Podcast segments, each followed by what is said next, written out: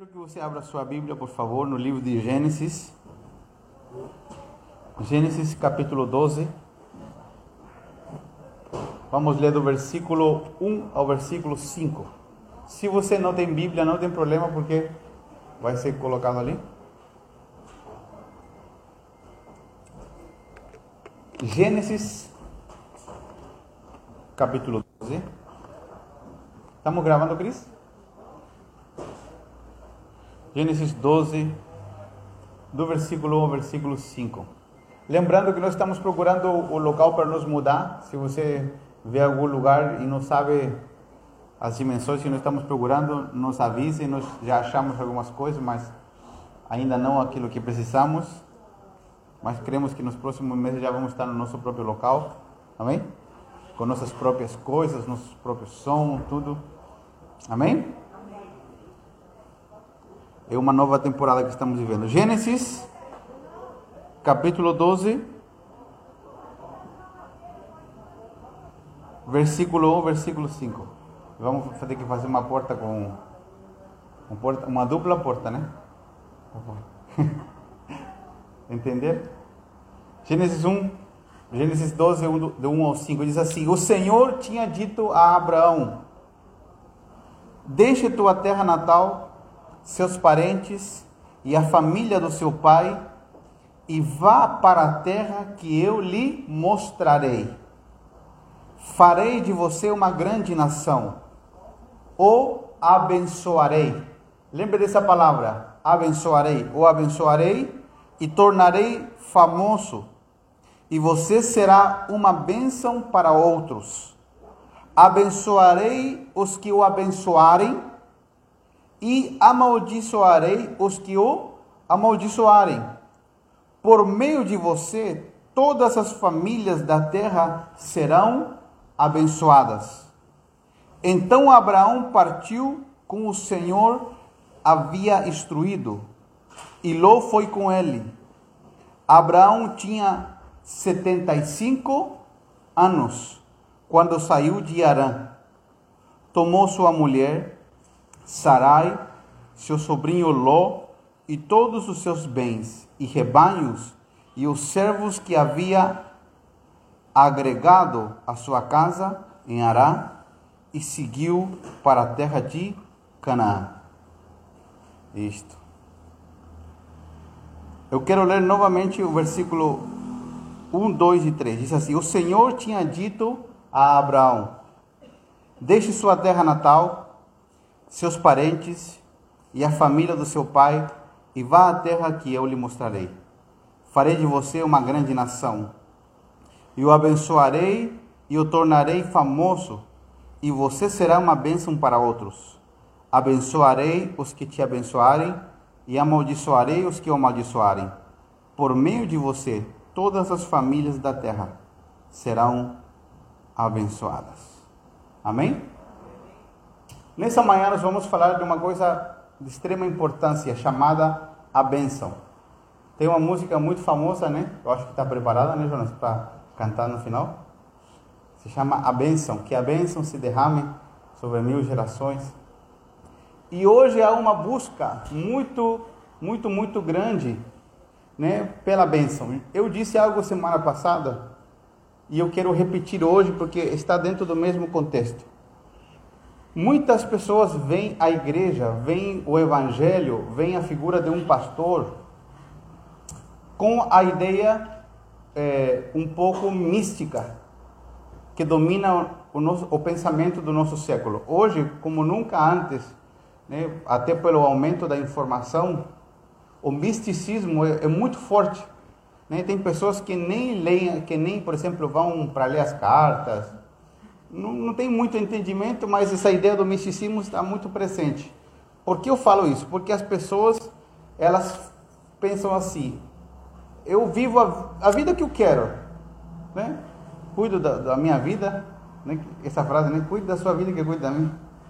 Cuido da minha vida, faço o que eu quero, administro o meu tempo da forma que eu quero, mas se eu preciso um toque sobrenatural, uma bênção, eu vou e peço para alguém, como um pastor, ou outra pessoa que ele de repente faça uma oração por mim e me abençoe. E está tudo resolvido. Vocês moram no mesmo planeta que eu ou não? Você já viu que esse é o pensamento das pessoas? E às vezes se transforma no nosso pensamento e no nosso estilo de vida. Muitas pessoas procuram uma igreja como essa porque elas estão esperando o toque do pastor para que o toque do pastor transforme a vida delas. Isso não quer dizer que quando nós oramos, ou não somente eu, qualquer um de nós que nasceu de novo, carrega o poder de Deus, nós podemos orar por alguém e pode haver uma cura, um milagre, uma transformação. Mas hoje nós vamos falar de algo muito mais profundo que é a bênção. A bênção de Deus é o sustento, é o fundamento no qual Deus planejou que esteja edificada a nossa vida e a nossa família. Hoje nós vamos descobrir o que, que é a bênção. Essa palavra está muito mal, é, muito degradada. Né? Ah, eu quero uma bênção. Se perdeu muito o valor, o sentido real do que realmente significa ter a bênção de Deus sobre nós e ter a bênção de Deus sobre a nossa família.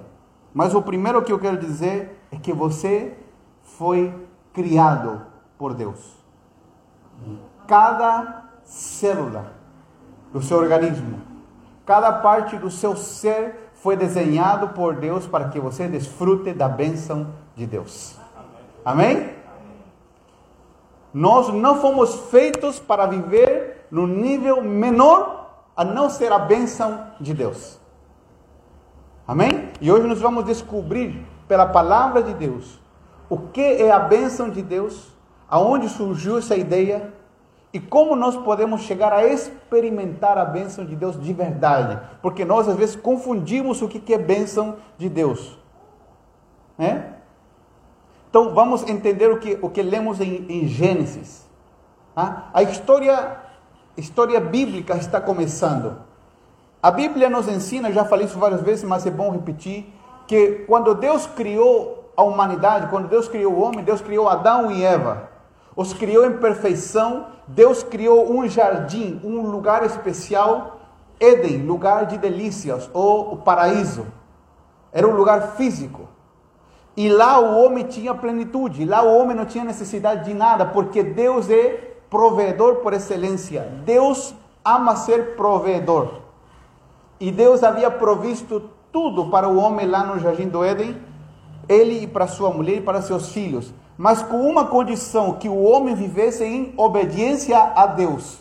No momento exato em que o homem desobedeceu a Deus, o pecado entrou e o homem passou a experimentar uma nova realidade de vida. Ele estava no lugar de delícias, no paraíso, mas ele não conseguia desfrutar da realidade daquele lugar. O que acontece? A Bíblia diz que passado um tempo, o homem foi expulso do paraíso e ele passou a viver a vida que nós vivemos hoje. Antes do pecado, o homem trabalhava, mas ele não se cansava, não se estressava. Antes do pecado, as mulheres não tinham dores da sua gravidez ou do seu parto. Ou se haviam dores, eram muito pequenos. Antes do pecado, a terra não produzia coisas malditas como cardos, espinhos. Antes do pecado, o homem não precisava suar para trabalhar.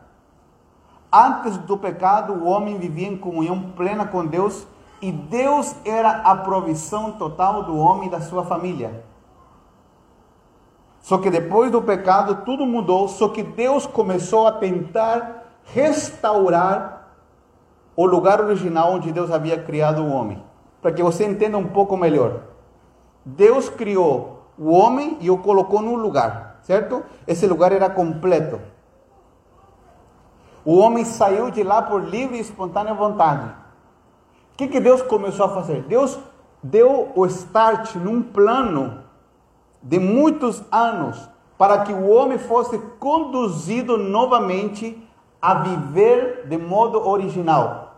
As pessoas dizem assim: o, o homem está melhorando né, para alcançar o futuro. Esse não é o plano de Deus. Sabe qual é o plano de Deus nas Escrituras? Que o homem se aproxime mais de Deus para que o homem volte ao início. Eu vou repetir. A ideia nossa como seres humanos é que Deus está fazendo o homem mudar e crescer para que o homem vá para o nível no futuro. A intenção de Deus, na verdade, é nos levar de volta ao passado. Não porque nós temos uma ideia errada de passado. Nós falamos, ah, o passado é algo ruim. Quantos viram a minha foto de criança com a pastora no meu Instagram? Quem deu risada quando viu a foto? Seja sincero. Não vou ficar bravo com você. Quantos viram? Né? Ontem eu fui no lugar cortar o cabelo e a pessoa cortou meu cabelo falou assim: Nossa, pastor, tu era feinho mesmo, né? A pastora, a pastora não muda nada, mas você mudou demais. Porque às vezes nós temos uma ideia que o passado, como que essa frase todo tempo futuro é melhor, uma coisa assim, não é? Todo tempo passado. Tem uma frase que o pessoal fala que o passado é ruim, o futuro é melhor. Mas por que, que eu estou te explicando isso? Porque Deus não está querendo nos levar para o passado como se fosse algo ruim. Deus está querendo nos levar para o sentido original da vida do homem. Deus quer nos fazer retornar ao lugar onde nós vivíamos em plenitude total com Deus. Isso não quer dizer que em muitos casos nós teremos que mudar de cidade, nós teremos que mudar de casa, nós teremos que trocar de carro. Não. Isso não tem a ver com coisas externas, isso tem a ver com um estado interior de comunhão com Deus. Porque a bênção de Deus agora não está em lugares, a bênção de Deus agora está em pessoas. Ah. A bênção de Deus não está em lugares, a bênção de Deus está em pessoas. Amém.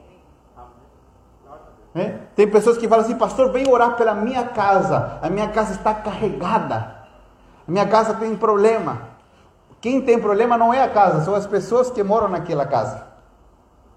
Porque a bênção de Deus não se, de, não se manifesta, não foi criada para estar em coisas. A bênção de Deus, assim como a sua presença, foi desenhada para estar em pessoas. E quando a bênção de Deus está sobre mim, tudo que eu toco prospera. Tudo que eu toco é bem sucedido. Tudo que eu toco é transformado. Amém? É por isso que quando você chega num lugar visitar alguém, ou quando alguém visita a tua casa, essas pessoas não deveriam querer que você vá embora, porque quando você entra, entra a paz de Deus. Quando elas visitam a tua casa, elas entram no céu. Quando você atravessa, às vezes, o umbral da porta de algumas casas, você entra no inferno.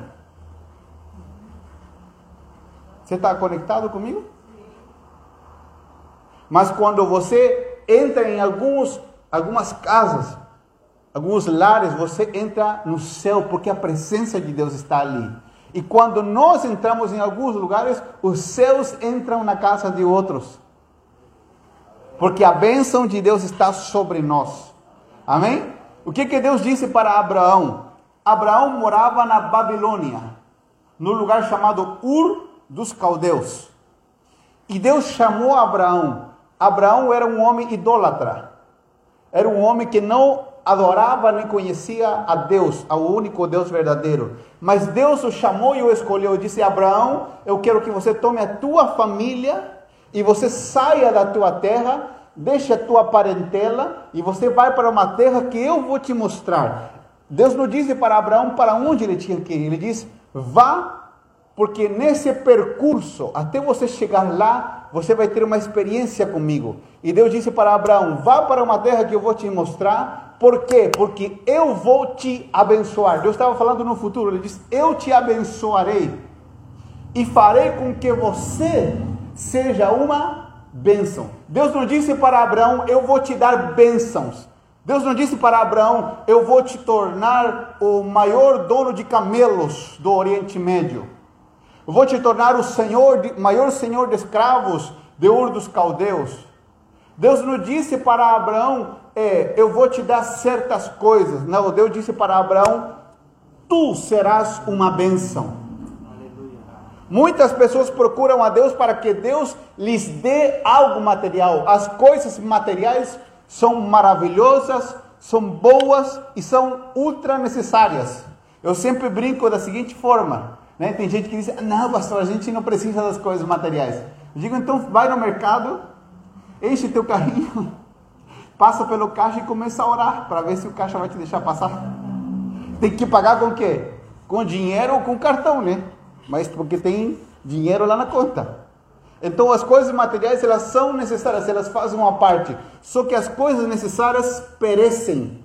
Elas se destroem. Certo? Quem acompanhou essa semana que houve enchentes aqui na nossa região? Teve lugares onde as pessoas perderam tudo, né? E é muito triste. Só que às vezes a segurança do homem está nas coisas e as coisas perecem. Deus disse para Abraão: Eu não vou te dar coisas, porque eu não dou nada que se destrói. Deus disse: Eu vou fazer de você uma bênção. Porque se eu faço de você uma bênção, eu te dou a garantia que tudo que você tocar será transformado.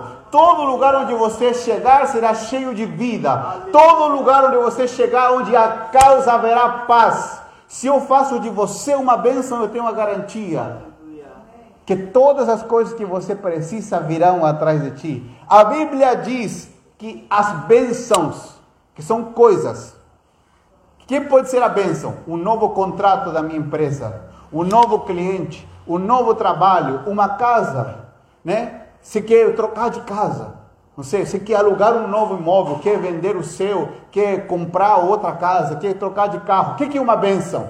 Quando todo mundo compra por 50 mil e você compra por 20. Amém? Quando ninguém encontra o que você procura e você é o único que procura. Isso são bênçãos. Mas a Bíblia diz que nós não devemos procurar as bênçãos. A Bíblia diz que elas correrão atrás de nós. Aleluia. Por quê? Porque aquele que tem a bênção é um imã de bênçãos. Se eu tenho a bênção sobre mim, eu sou um grande imã. E as bênçãos vão correr atrás de mim. Aleluia. Amém? Amém. O que, que Deus disse para Abraão? Você saia daqui, porque eu vou te abençoar. Abençoarei a todos que te abençoarem, te farei famoso e a minha bênção estará sobre ti. Quero te dar um detalhe importante. Antes de Deus prometer para Abraão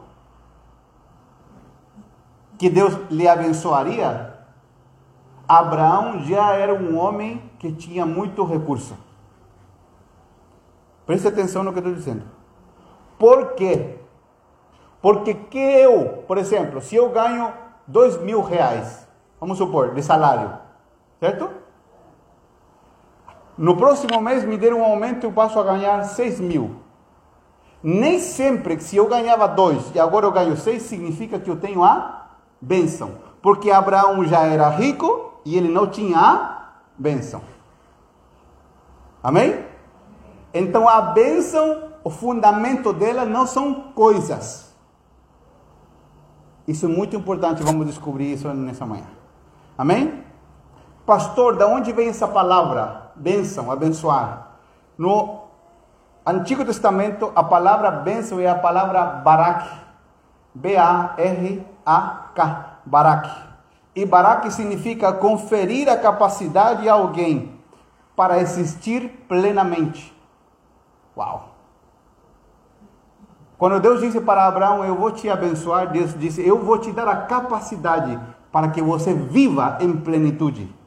O que é a benção de Deus? Viver em plenitude. Aleluia.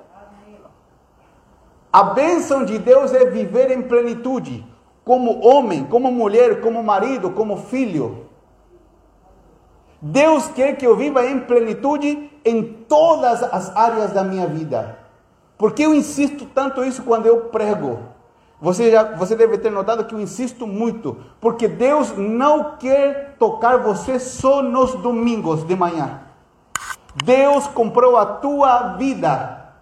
Deus quer fazer parte da tua vida 24 horas por dia. Quando, principalmente quando você sai daqui. Principalmente quando você está em casa, principalmente quando você está com seus amigos, principalmente quando você está no seu trabalho. Deus quer ser o Deus da tua vida. E a bênção de Deus sobre ti é para que você receba a capacidade de viver em plenitude com Deus em todos os âmbitos da tua vida.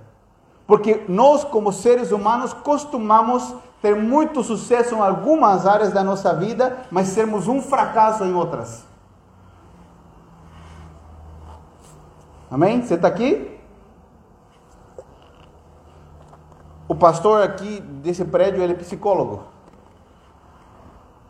E ele diz que no meio da, no meio da pandemia, né, o aumento pela procura de psicólogos foi muito, muito, muito mais alto que o aumento de procura de médicos para tratamento pelo Covid. Por quê?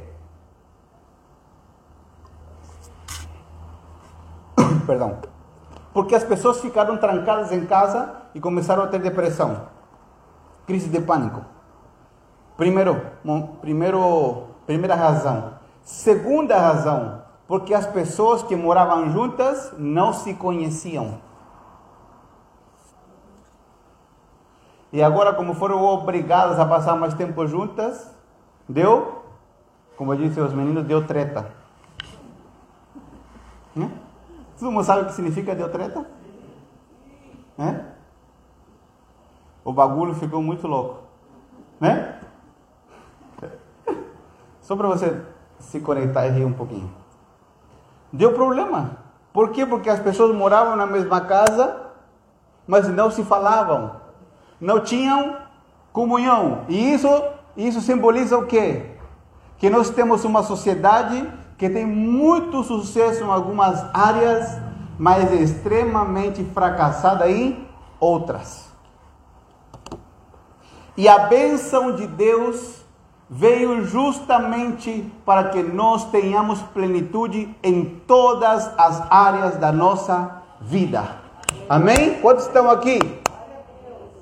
Deus quer que você tenha finanças na sua casa. Quantos acham que Deus quer que você tenha finanças na sua casa? Isso é uma promessa bíblica. É uma promessa bíblica, não é uma ideia dos pregadores da prosperidade, é uma promessa bíblica que todo mundo tenha o suficiente para si, para sua casa e que tenha além para poder compartilhar com outros. Isso em diferentes níveis.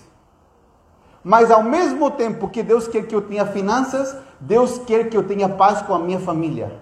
Deus quer que a minha casa seja um sucesso e a minha casa seja uma referência. Que quando você vai no cabeleireiro, que quando você vai às mulheradas no salão, quando você vai tomar um chá, um café com alguém, alguém diga: Eu gostaria que a minha família fosse como a sua. Que não somente as pessoas desejem nossa abundância de recursos, o, o nosso carro. Que as pessoas desejem a nossa vida por completo porque a palavra bem-aventurado no Novo Testamento é a mesma palavra bênção.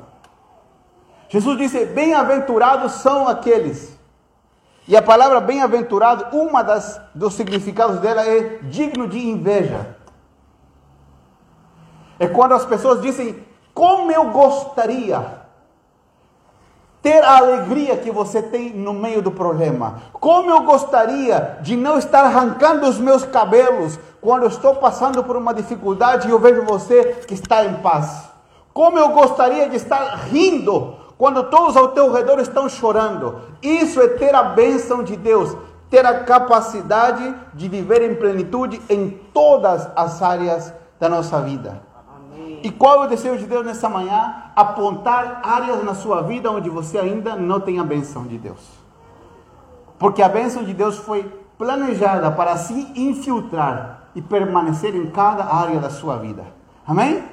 Nós não podemos ser exitosos num lugar e fracassados em outros. Nós devemos ter sucesso em todas as áreas da nossa vida. E se hoje nós dizemos, pastor, hoje eu não tenho sucesso numa área, eu devo permitir que hoje Deus comece a trabalhar nessa área, para que daqui a algum tempo os frutos comecem a aparecer. Amém? A bênção de Deus sempre estará relacionada em obedecer à vontade de Deus. A bênção de Deus não está relacionada somente à extensão da mão sobre alguém ou que alguém ore por nós. A bênção de Deus é uma mistura entre aquilo que Deus fez e a obediência que eu tenho à sua vontade. A bênção de Deus está relacionada a tomar uma atitude em obediência a um princípio divino. Agora, por que, que eu digo isso com respeito à bênção? Pegue a sua Bíblia ali que você abriu agora em Gênesis 14, por favor. Gênesis 14, do versículo 17 ao 20. Quantos estão aprendendo algo nessa manhã? Amém? Glória a Deus.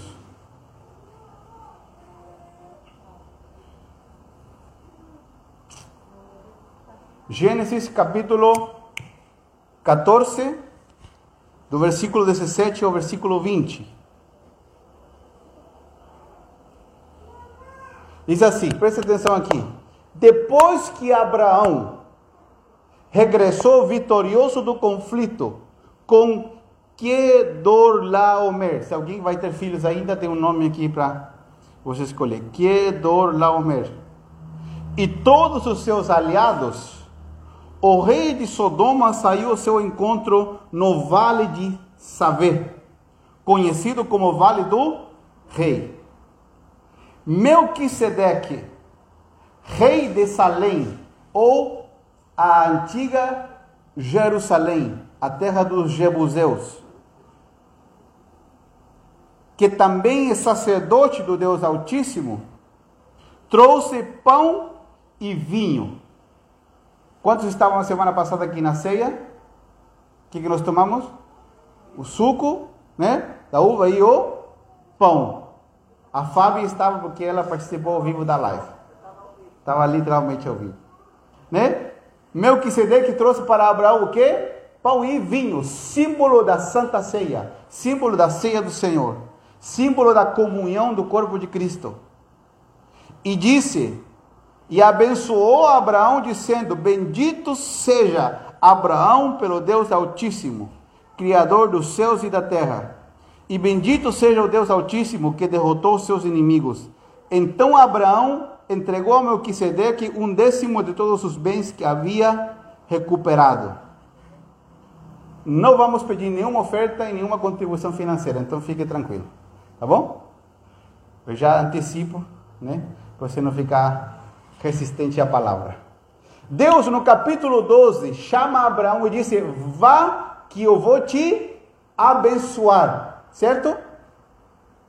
No capítulo 14, Abraão já está num território e há uma guerra entre nove reis. E Abraão vai guerrear ali porque havia um problema com seu sobrinho. O sobrinho de Abraão era cabeça dura. Você conhece alguém assim? Mas óbvio que não aqui, só lá em São Paulo. Conhece alguém assim? Cabeça dura? Sabe aquela pessoa que você fala assim, isso é uma capa de celular. E ela fala, não, isso aqui é para comer. Ele fala, não, isso aqui é uma capa de celular. Ele fala, não, conhece alguém assim? Que cabeça dura, você explica, explica, explica, né? mas ela tem argumento para tudo. Às vezes nós não somos assim diante de Deus. Sim ou não? Ou isso, não, isso só acontece lá no Rio Grande do Sul, em outras igrejas, aqui não. Né? Nós somos cabeça dura com Deus. Deus fala, é assim, meu filho, é assim, minha filha. E você, uhum, você dá a volta da esquina, você faz, fala, não, vou fazer do meu jeito. Para que, que obedecer? E a gente faz do nosso jeito e por um tempo nós somos enganados porque aparentemente dá certo. Só que uma hora dá errado. Né? Deus não é aquele Deus chato que, que quer que nós vivamos em tristeza, em amargura, né? batizados no limão, com cara de triste. Não. Deus quer que nós aprendamos a obedecer, porque a obediência à sua vontade sempre nos levará a lugares inimagináveis com Ele. Amém? Por que, que eu estou dizendo tudo isso? Porque Deus havia prometido a Abraão e disse: Eu vou te abençoar. Passada a história, no capítulo 14, Abraão se encontra com um pastor, um sacerdote do Deus Altíssimo. É a primeira vez que a Bíblia mostra alguém é, como sendo sacerdote, como um homem de Deus. E a Bíblia diz que Abraão recebeu desse homem o símbolo da ceia do Senhor, da comunhão, pão e vinho. E esse homem não pediu nada para ele. Mas o que, que esse homem fez quando entregou o pão e o vinho? Ele disse que, a Bíblia diz que ele abençoou Abraão. Ou seja, esse homem foi o instrumento de Deus para cumprir a promessa que Deus havia feito a Abraão. O que, que Deus disse para Abraão? Eu vou te. Repita comigo: Deus havia dito. Deus havia dito que iria abençoar a Abraão. Deus havia prometido que ele iria abençoar Abraão. Depois de um tempo, chega um homem enviado por Deus e abençoa Abraão. Ou seja, Deus cumpriu a sua palavra. E além de abençoar ele, a Bíblia diz que ele lhe compartilhou pão e vinho. Por quê? Porque esse homem chamado Melquisedeque, que era um rei, ele era uma simbologia de quem seria Jesus no futuro para nós. Porque Jesus foi o que compartilhou o pão e o vinho, seu próprio corpo e seu próprio sangue com a gente.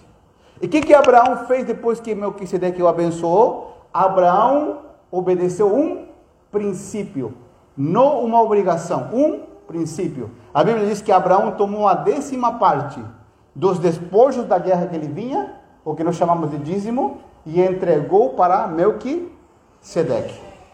Agora abra sua Bíblia em Hebreus para você entender. Hebreus capítulo 7.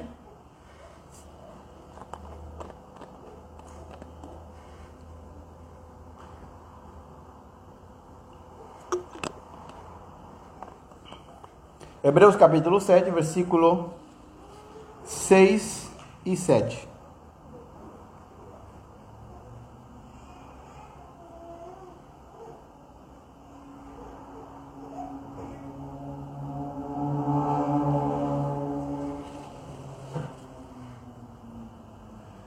Diz assim: Melquisedeque, porém, não era descendente de Levi e recebeu o dízimo de Abraão.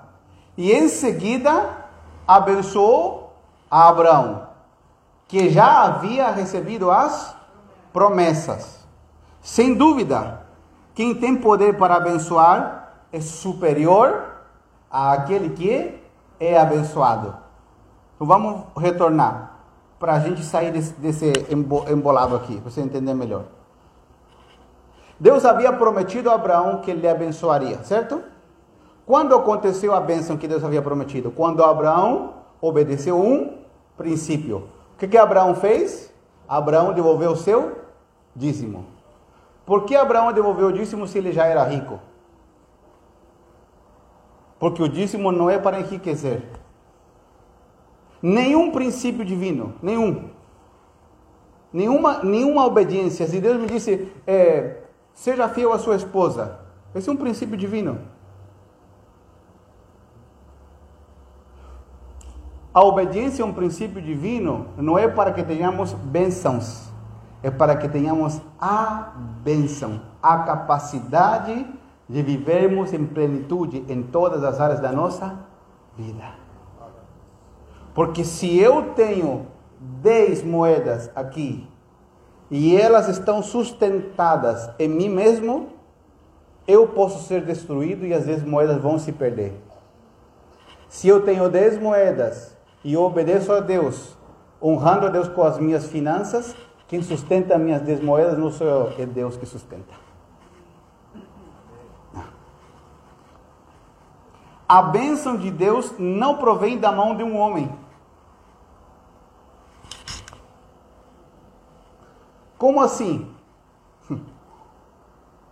Se fala muito que a bênção de Deus provém da mão de o homem. A bênção de Deus é a mistura entre a capacidade de alguém de me abençoar com a minha capacidade de obedecer. Melquisedeque era maior que Abraão. Mas por que Melquisedeque conseguiu liberar a bênção? Porque Abraão havia obedecido. Quem tem filhos aqui vai entender o que eu vou dizer. O nosso filho fala, pai, eu posso fazer aquilo? Você fala, não, vai te fazer mal.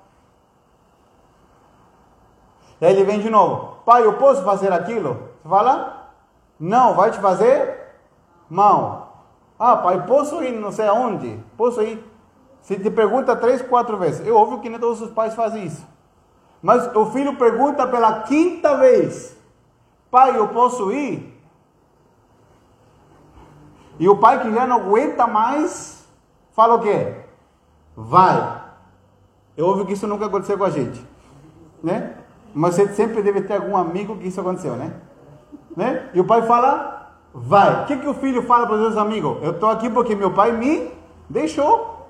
Eu estou com a autorização do meu pai. Ele pode estar com a autorização do pai, mas não com a bênção do pai. Então a bênção de Deus não provém da mão de um homem. A bênção de Deus provém da mistura da mão do homem, no sentido que alguém possa orar por mim, mas combinado com a minha obediência a Deus. Amém? Imagina aqui que vem, vou dar um exemplo duro, tá? Mas para você entender. Imagina que vem um casal aqui de namorado. Fala, pastor, nós já vivemos uma vida de casado. O Senhor pode nos abençoar para nós continuarmos vivendo como nós vivemos? Pastor, mas isso é tão normal. Pode ser normal para o diabo, mas para Deus não. Hein? Você está aqui? Por que não é normal? Vou te explicar uma coisa. Quantas, quantas folhas tem aqui? Duas, certo? Cada uma representa um homem e uma mulher. Deus criou o homem e a mulher com um propósito de que um dia esse homem e essa mulher vai conhecer alguém. E eles vão se casar para sempre. Sabe quando acontece o casamento diante de Deus? Quando tem uma união de sangue. Todo mundo sabe quando tem união de sangue, né? Não preciso explicar. O que acontece quando tem união de sangue? Agora imagine que na minha mão tem um grampeador. Todo mundo sabe o que é um grampeador? E grampeia essas folhas aqui, certo? Né?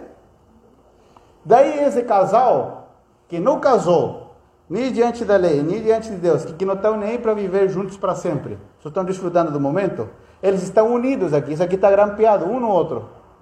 O que acontece se eles se separam e vão para outra aventura na vida? Eles vão se separar. Vão ficar pedaços desse papel no outro e desse no outro, porque está grampeado, porque há uma união. E assim ele vai e grampeia com outro e com outra e assim vai. Então, um, um casal pode vir aqui e falar, pastor, ora para me abençoar. E eu posso até dizer, ah, vai. Mas isso não quer dizer, né? Que a bênção de Deus está sobre eles. Por quê? Porque a bênção de Deus está sobre nós quando nós caminhamos em obediência. E eu, as pessoas podem falar assim, nossa, pastor, mas que chato. Não, não é chato. Deus planejou o casamento, a família, para ser um, porque assim dá certo e assim se torna uma bênção para outros. Amém? Amém.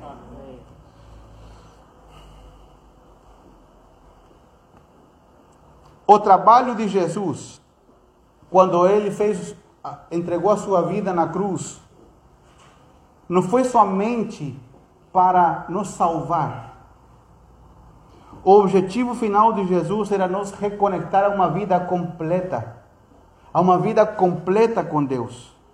Agora, uma coisa importante: Jesus morreu numa cruz como um sacrifício, e Deus tinha leis para estabelecer o sacrifício. Jesus morreu cumprindo cada lei de Deus, ou seja, o sacrifício de Jesus foi perfeito. Sabe quando você é, pede para algum pedreiro fazer algo, alguém fazer uma obra, e você vai lá conferir?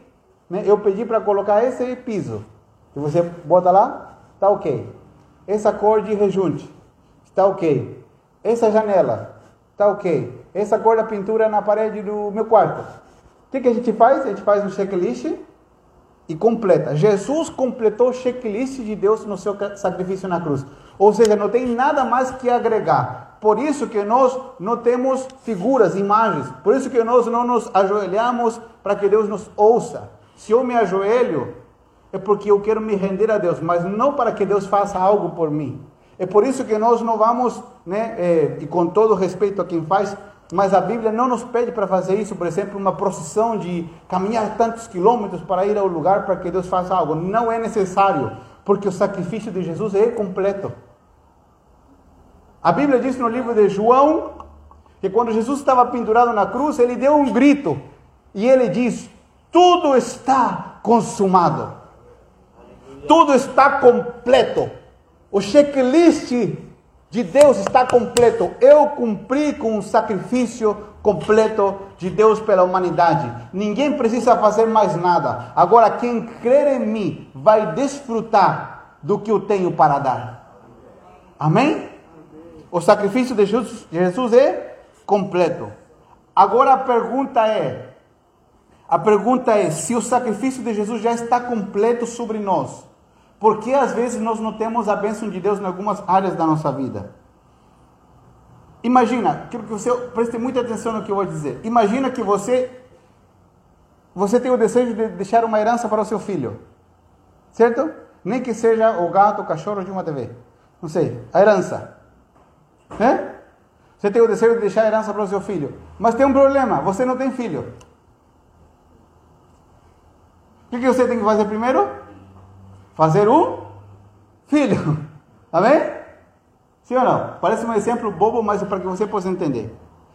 Tem que gerar um filho e ele tem que nascer. Esse filho tem que ser criado, crescer, e quando chegar o momento indicado, você poderá dar a herança para ele.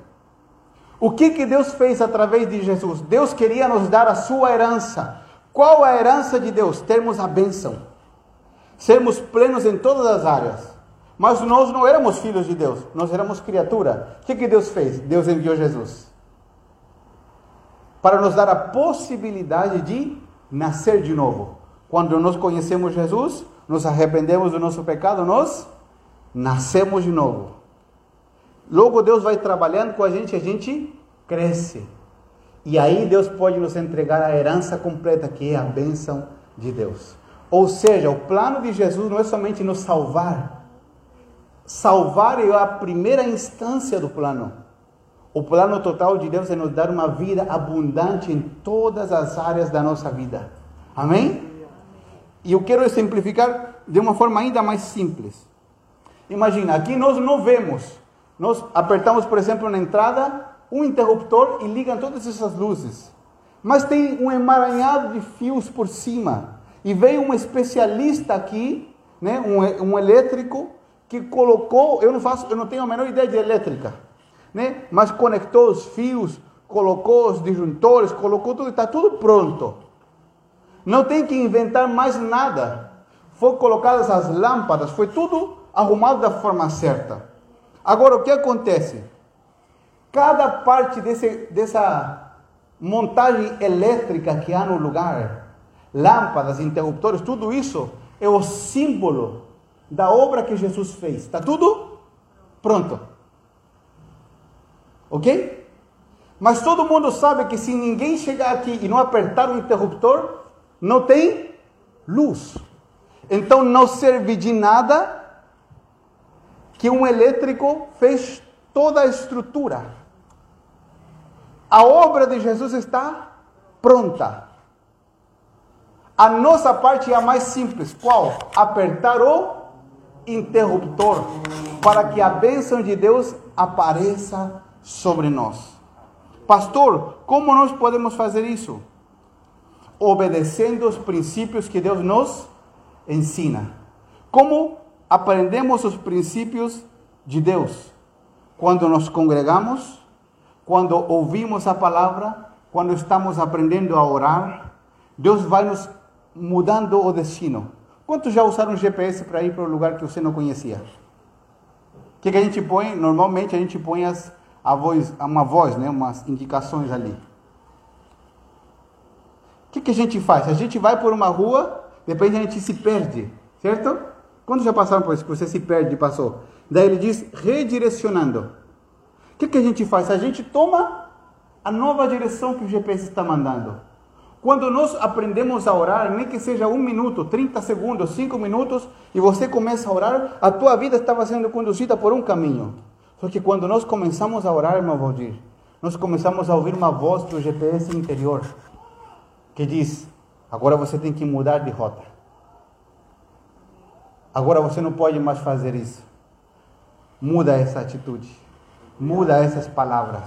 Esses lugares não te convêm mais faz de forma diferente. O que, que é essa voz? A voz do Espírito Santo, do GPS de Deus, nos redirecionando para outro caminho. Para que nesse caminho, quando nós mudamos de rota, automaticamente o que nós estamos fazendo? Apertando o interruptor. E nessa área da nossa vida começa a ser desatada a benção de Deus. Amém. Muitas pessoas dizem assim, pastor, é difícil obedecer a Deus. A Bíblia diz que não. O povo de Israel, Jonas, ele falava assim, é muito difícil. Deus disse, não diga que é difícil, porque a, a palavra de Deus não está tão alta como os céus para que alguém tenha que buscar. Não está tão profunda como o abismo. A palavra de Deus está perto da tua boca. E hoje você pode escolher a bênção de Deus ou fazer o que você quer. Se nós escolhemos a bênção de Deus, nós teremos plenitude em todas as áreas da nossa vida. Amém? Esse é o desejo de Deus. Pastor, e para terminar, como eu sei, pastor, que eu tenho a bênção de Deus sobre a minha vida?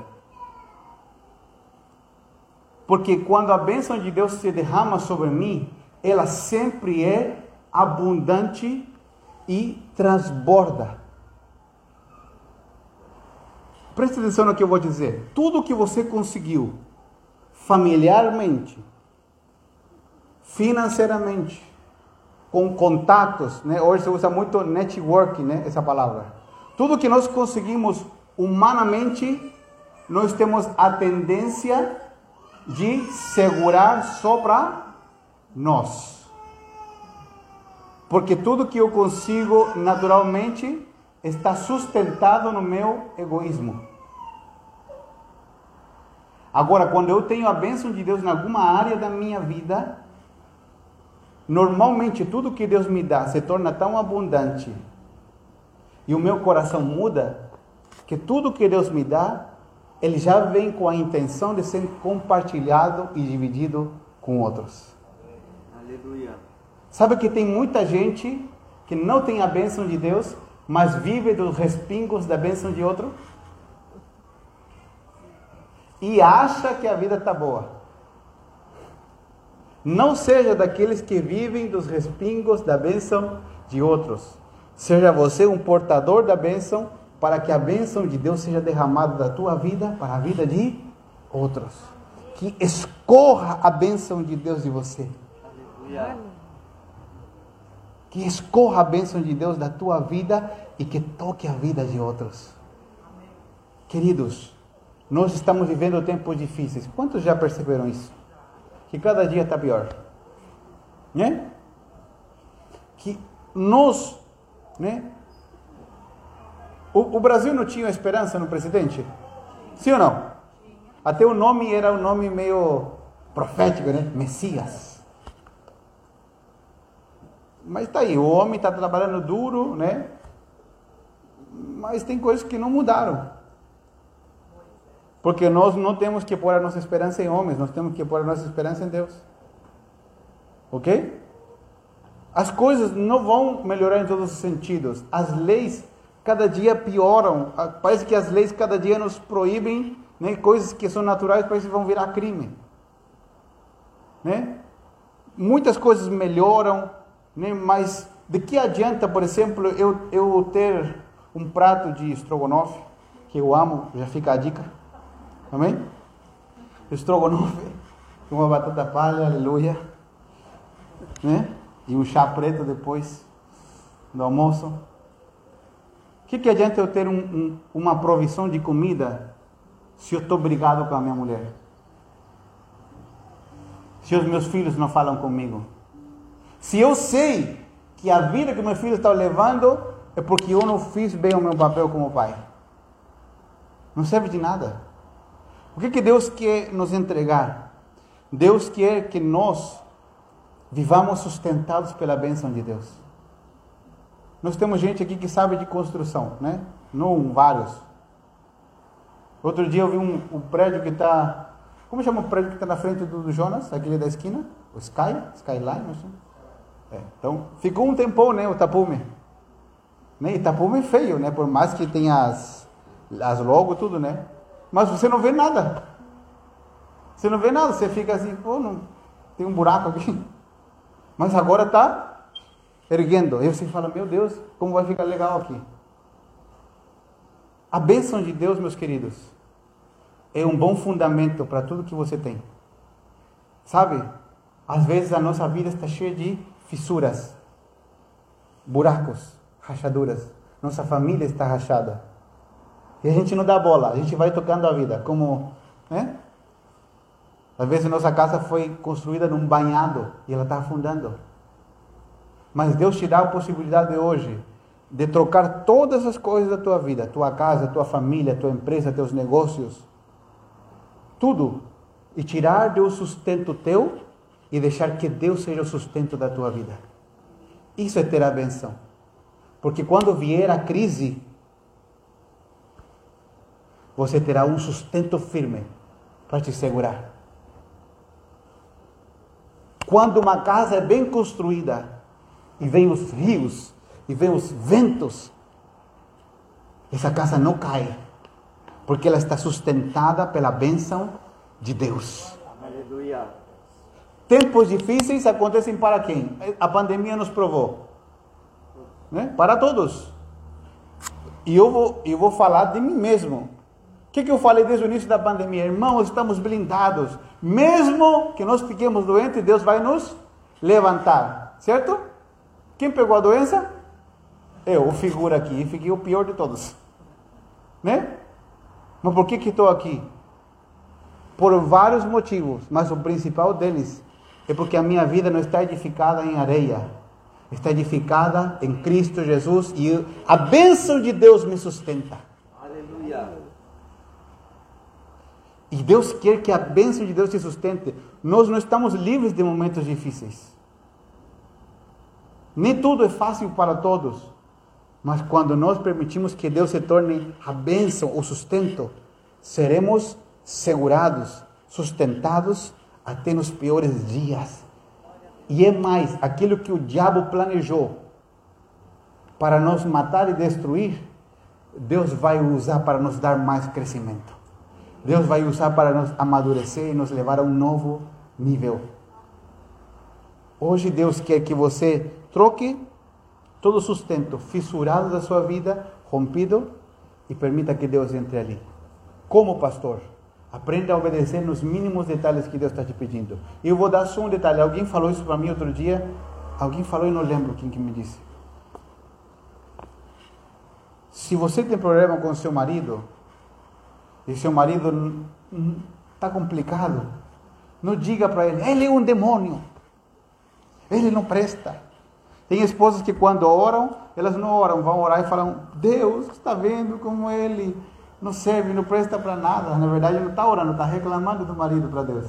E é ao contrário, né? Quando o marido tem problema com a mulher, fala, não, ela não me ajuda. E, ou, ou com os filhos, fala, ah, esses não prestam, são burros. Aprenda uma coisa. Aprenda a ver as pessoas como Deus as vê. E aprenda a dizer delas o que Deus diz delas. Amém? Vou te dar um exemplo simples. O Samuel está aí. Ontem o Samuel estava uma benção. Sabe quando os filhos estão naquele dia assim que não obedecem nada? Nossa, a gente fica super feliz, né? Super feliz. E era de tarde, nós íamos tomar um café, né, amor? De tarde. E nós íamos orar para comer. E o Samuel desobedecendo. Uma vez, duas vezes. Eu falei, vou contar três, você vai pro quarto e você vai apanhar. Porque pode dar umas palmadinhas, tá bom? Não tem problema nenhum. Faz bem. Faz muito bem. E daí que acontece? E ele, desobedecendo, desobedecendo, desobedecendo ali. Falei, para! Daí, daí como começou a minha oração? Pai, muito obrigado porque eu tenho um filho extremamente obediente. Mesmo que dando risada, mas já estou profetizando. Porque nós não podemos falar o que vemos, nós temos que falar o que Deus vê. Aleluia. E esse é um pequeno passo de obediência. Creia no Senhor, confie em Deus nos seus piores dias. Porque aquilo que Deus pode fazer tem valor eterno. Amém? E tudo que você tem e que Deus te deu que não esteja sustentado em você mesmo, esteja sustentado no Senhor. Porque quando nós estivermos sustentados em Deus, nós temos garantia que mesmo que venha um incêndio, um tsunami, um furacão, seremos sustentados por Deus, porque Ele é o fundamento da nossa vida. Amém? Em nome de Jesus, fique de pé. Se você ficou bravo comigo nessa manhã pela palavra, amém? Depois a gente conversa. Mas essa palavra vai produzir vida sobre você, sobre a sua família. Deus quer ver famílias transformadas, famílias se pedindo perdão e restaurando, filhos pedindo perdão para os pais, pais pedindo perdão para os filhos. Nunca é tarde para que nós possamos permitir que a bênção de Deus seja desatada sobre a nossa vida, sobre a nossa casa. Se Deus te ordenar essa semana a tomar novas decisões, a mudar hábitos, a mudar palavras, mude, não tenha medo. Porque a bênção de Deus vai te sustentar. Lembre-se. Porque aquilo que você não consegue enxergar com os seus olhos naturais, Deus pode fazer. Se você pudesse enxergar, é você que faria. Mas já que você não consegue enxergar, é Deus que vai fazer. Vai provar que é Ele que faz. Amém? É Ele que faz. O que, que falou o médico, Lenice Regis, o médico que estava falando com vocês? Falou: o pastor vai tomar o remédio, mas não confia no remédio. Vocês não sabiam disso, né?